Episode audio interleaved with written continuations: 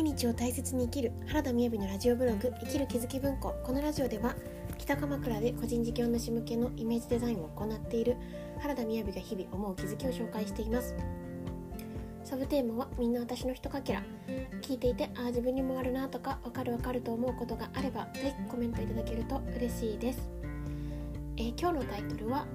変わらない自分を変えるためにはというタイトルでお話ししたいと思います。まずはじめに12分近況報告ですがいや今日は雨ですね。昨日も雨だったですけれどなんか今日の方が朝から雨でね。でもこう朝にですねあのゴミを捨てに行ったわけなんですけれどもなんか山の暮らしのいいところはですね雨に私が昔夏の旅行とかそういった家族のなんか、ね、長野とか山梨に行った時のそういう香りがするんですよね。なんか旅行先っぽいんですよ。それが好きだなと思っています。で今日のタイトルはですね実はちょっとゆっくりだったかもしれないんですけれどあの何を話そうかなって少し悩んでたんですね。で昨日あるお客様とお話をしていて私がお話ししながらも結局それって自分にも言えるよねっていうふうに思ったことはなんか今ですねあのいろいろなお仕事をさせていただいてますけれども、まあ、そうやったこうそうやって私のような人でもですね例えば副業4年そして個人事業で2年で講師業をま時々しながら、えー、デザインの仕事とかあとは最近はこう企業さんとのあのデザインの仕事とかも増えてきたんですけれども、ま、そういった私が普段考えたり悩んだりしていることとかっていうのもなんか誰かのための役に立つのかなって思ったんですよね。でうんうんなんかこう結構ジャストアイデアで話を しますがやっぱりあのクローズドな場だからこそ話ができることっていうのがあるなっていうのが一つとあとはやっぱ自分からあの伝えようってお仕事をしてるこの思考の仕組みはなんかできれば長く振り続けてもらえるっていうのが一番いいなと思うんですね。でもちろん3ヶ月講座っていうので徹底的にご自身を見ていただくっていうこともすごく重要だと思うんですけれども、まあ、それもですね私自身もあの3ヶ月講座を実際3回受けていたりとかあとは講師業をしたりとか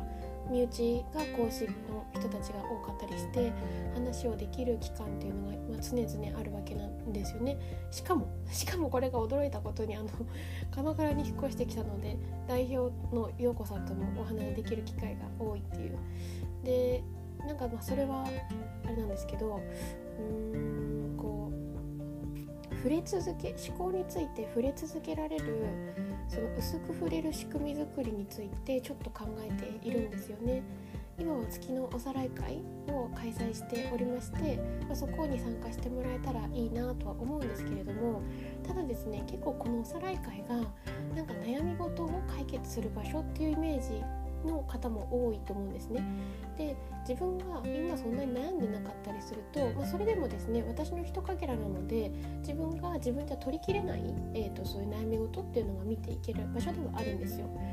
ななんですけれどもなんかもうちょっと何て言うんですかねこう進みながら見ていくっていうそういうおさらい会もしくはなんかこうその聞いてくださる方だけでお話しするまああの赤裸々な話とかなんかそういった場所があったりしたらいいなとかちょっと思い始めたんですよね。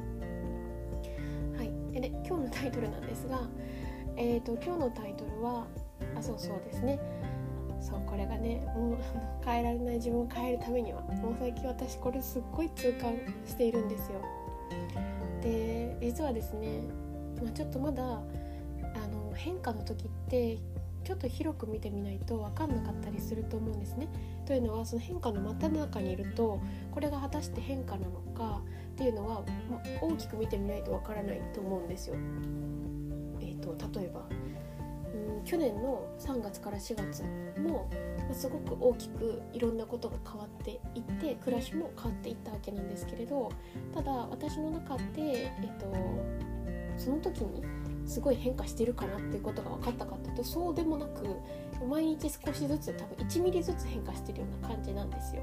ただその方向性がこれまでと違っていたので、まあ、大きく見るとああそこからシフトし始めたよねみたいな。で実は今そこに当たるようなことが起きてるなっていうのは分かっているんですね。でなそれがですね去年、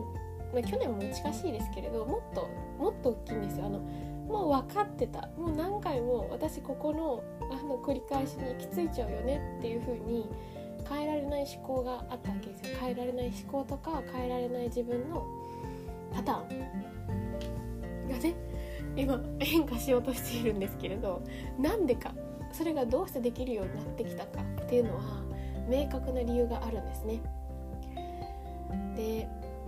それは何かというと自己犠牲的ではなくってその方を本当に幸せにしたいって思う状況を作ったっていうことですかね。あの私はまだ子供を育てたことがないですけれど例えるとこのような感じですね。例えばその自分が自虐をしてしまうそのパターンというのを変えられなかっただけれどもその自虐をしていてもですね毎日は続くしそこそこ幸せでだと自虐しちゃいけする自分が良くないっていうのは分かってるけれどでもでもだからって明日のお米が食べられなくなるわけじゃないから、まあ、そこに戻っちゃったりするんですよね。やめたい一方でそれが心地よかったりするんですよ。同じパターンなので。でもうこれを変えたい。でこれが何でこれを始めたかも分かってそこの感情を見たんだけどとはいえやっぱりやってしまう。だしまあなんか幸せになることってえっ、ー、と、えー、なんだろうな不幸になることは避けたいっていう気持ちがすごく湧き上がると思うんですけど幸せに幸せいっぱいってなれなくてもああって思わない気がするんですよね。もういても立ってもいられないぐらいこう悲しかったり苦しかったりするともうもう本当にやめようと思うんですけど別にやらなくても、ま、まあまあ普通に笑ってるしまあまあ普通に誰かより幸せだしみたいに思っているとまあ変わらないわけですよね。ででもですね、うん、その子供がその方に生まれるとするじゃないですか。でその子供が自虐をしている自分を見て、まあ、真似をするわけですよね。その時に人って本当にやめられるんだなってやめるって決めることができるんだなっていうのをなんかすごく思っていますね。この人がある意味でことがに制限がかかるかもしれないのだったらもう本当にやめようよっていうそれはなんか私のひとかけらでもあるんですけれどやっぱり自分ではない誰かっていうことであのまた何かを任せてくださったっていう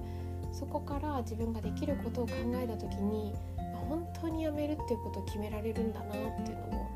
思います。やっぱり数日の中でまた戻ってったりするんですけどん？でももうやめるって決めたよねっていうことを日々日々あの自分の小さなね幼心に話をかけられてるような感じなんですよ。なのでなんか、まあ、そんな変化が最近あったなっていう。私だけじゃなくってすごくあの思考の学校の講座をやってるとですね初めて潜在意識っていう単語を聞きましたっていう方にはなかなか私はお会いしなくてですねむしろ私よりも資料とか詳しくご存知でいらっしゃる方とかあとは資料というのはそのなんか潜在意識についてとかあとはもうあのそういった内面のことを何年もやってきましたっていう方もお越しくださる中で本当にこの繰り返し起こしていることっていうのをご自身で客観的に認識されていらっしゃる方もすごく多いんですよね。なんかそう考えた時にあなんか一つとしてやっぱこう自分が本当に幸せにしたいなって思う方々を目の前にした時にもうこの自分のパターンを本当にやめようねって決められる気がします。ということで今日は、えー、変えたい自分を変える時にはというタイトルでお話しさせていただきました。今日も聞いていただいてありがとうございます。今週の金曜日8時半からはおさらい会が開催予定です。それではバイバーイ。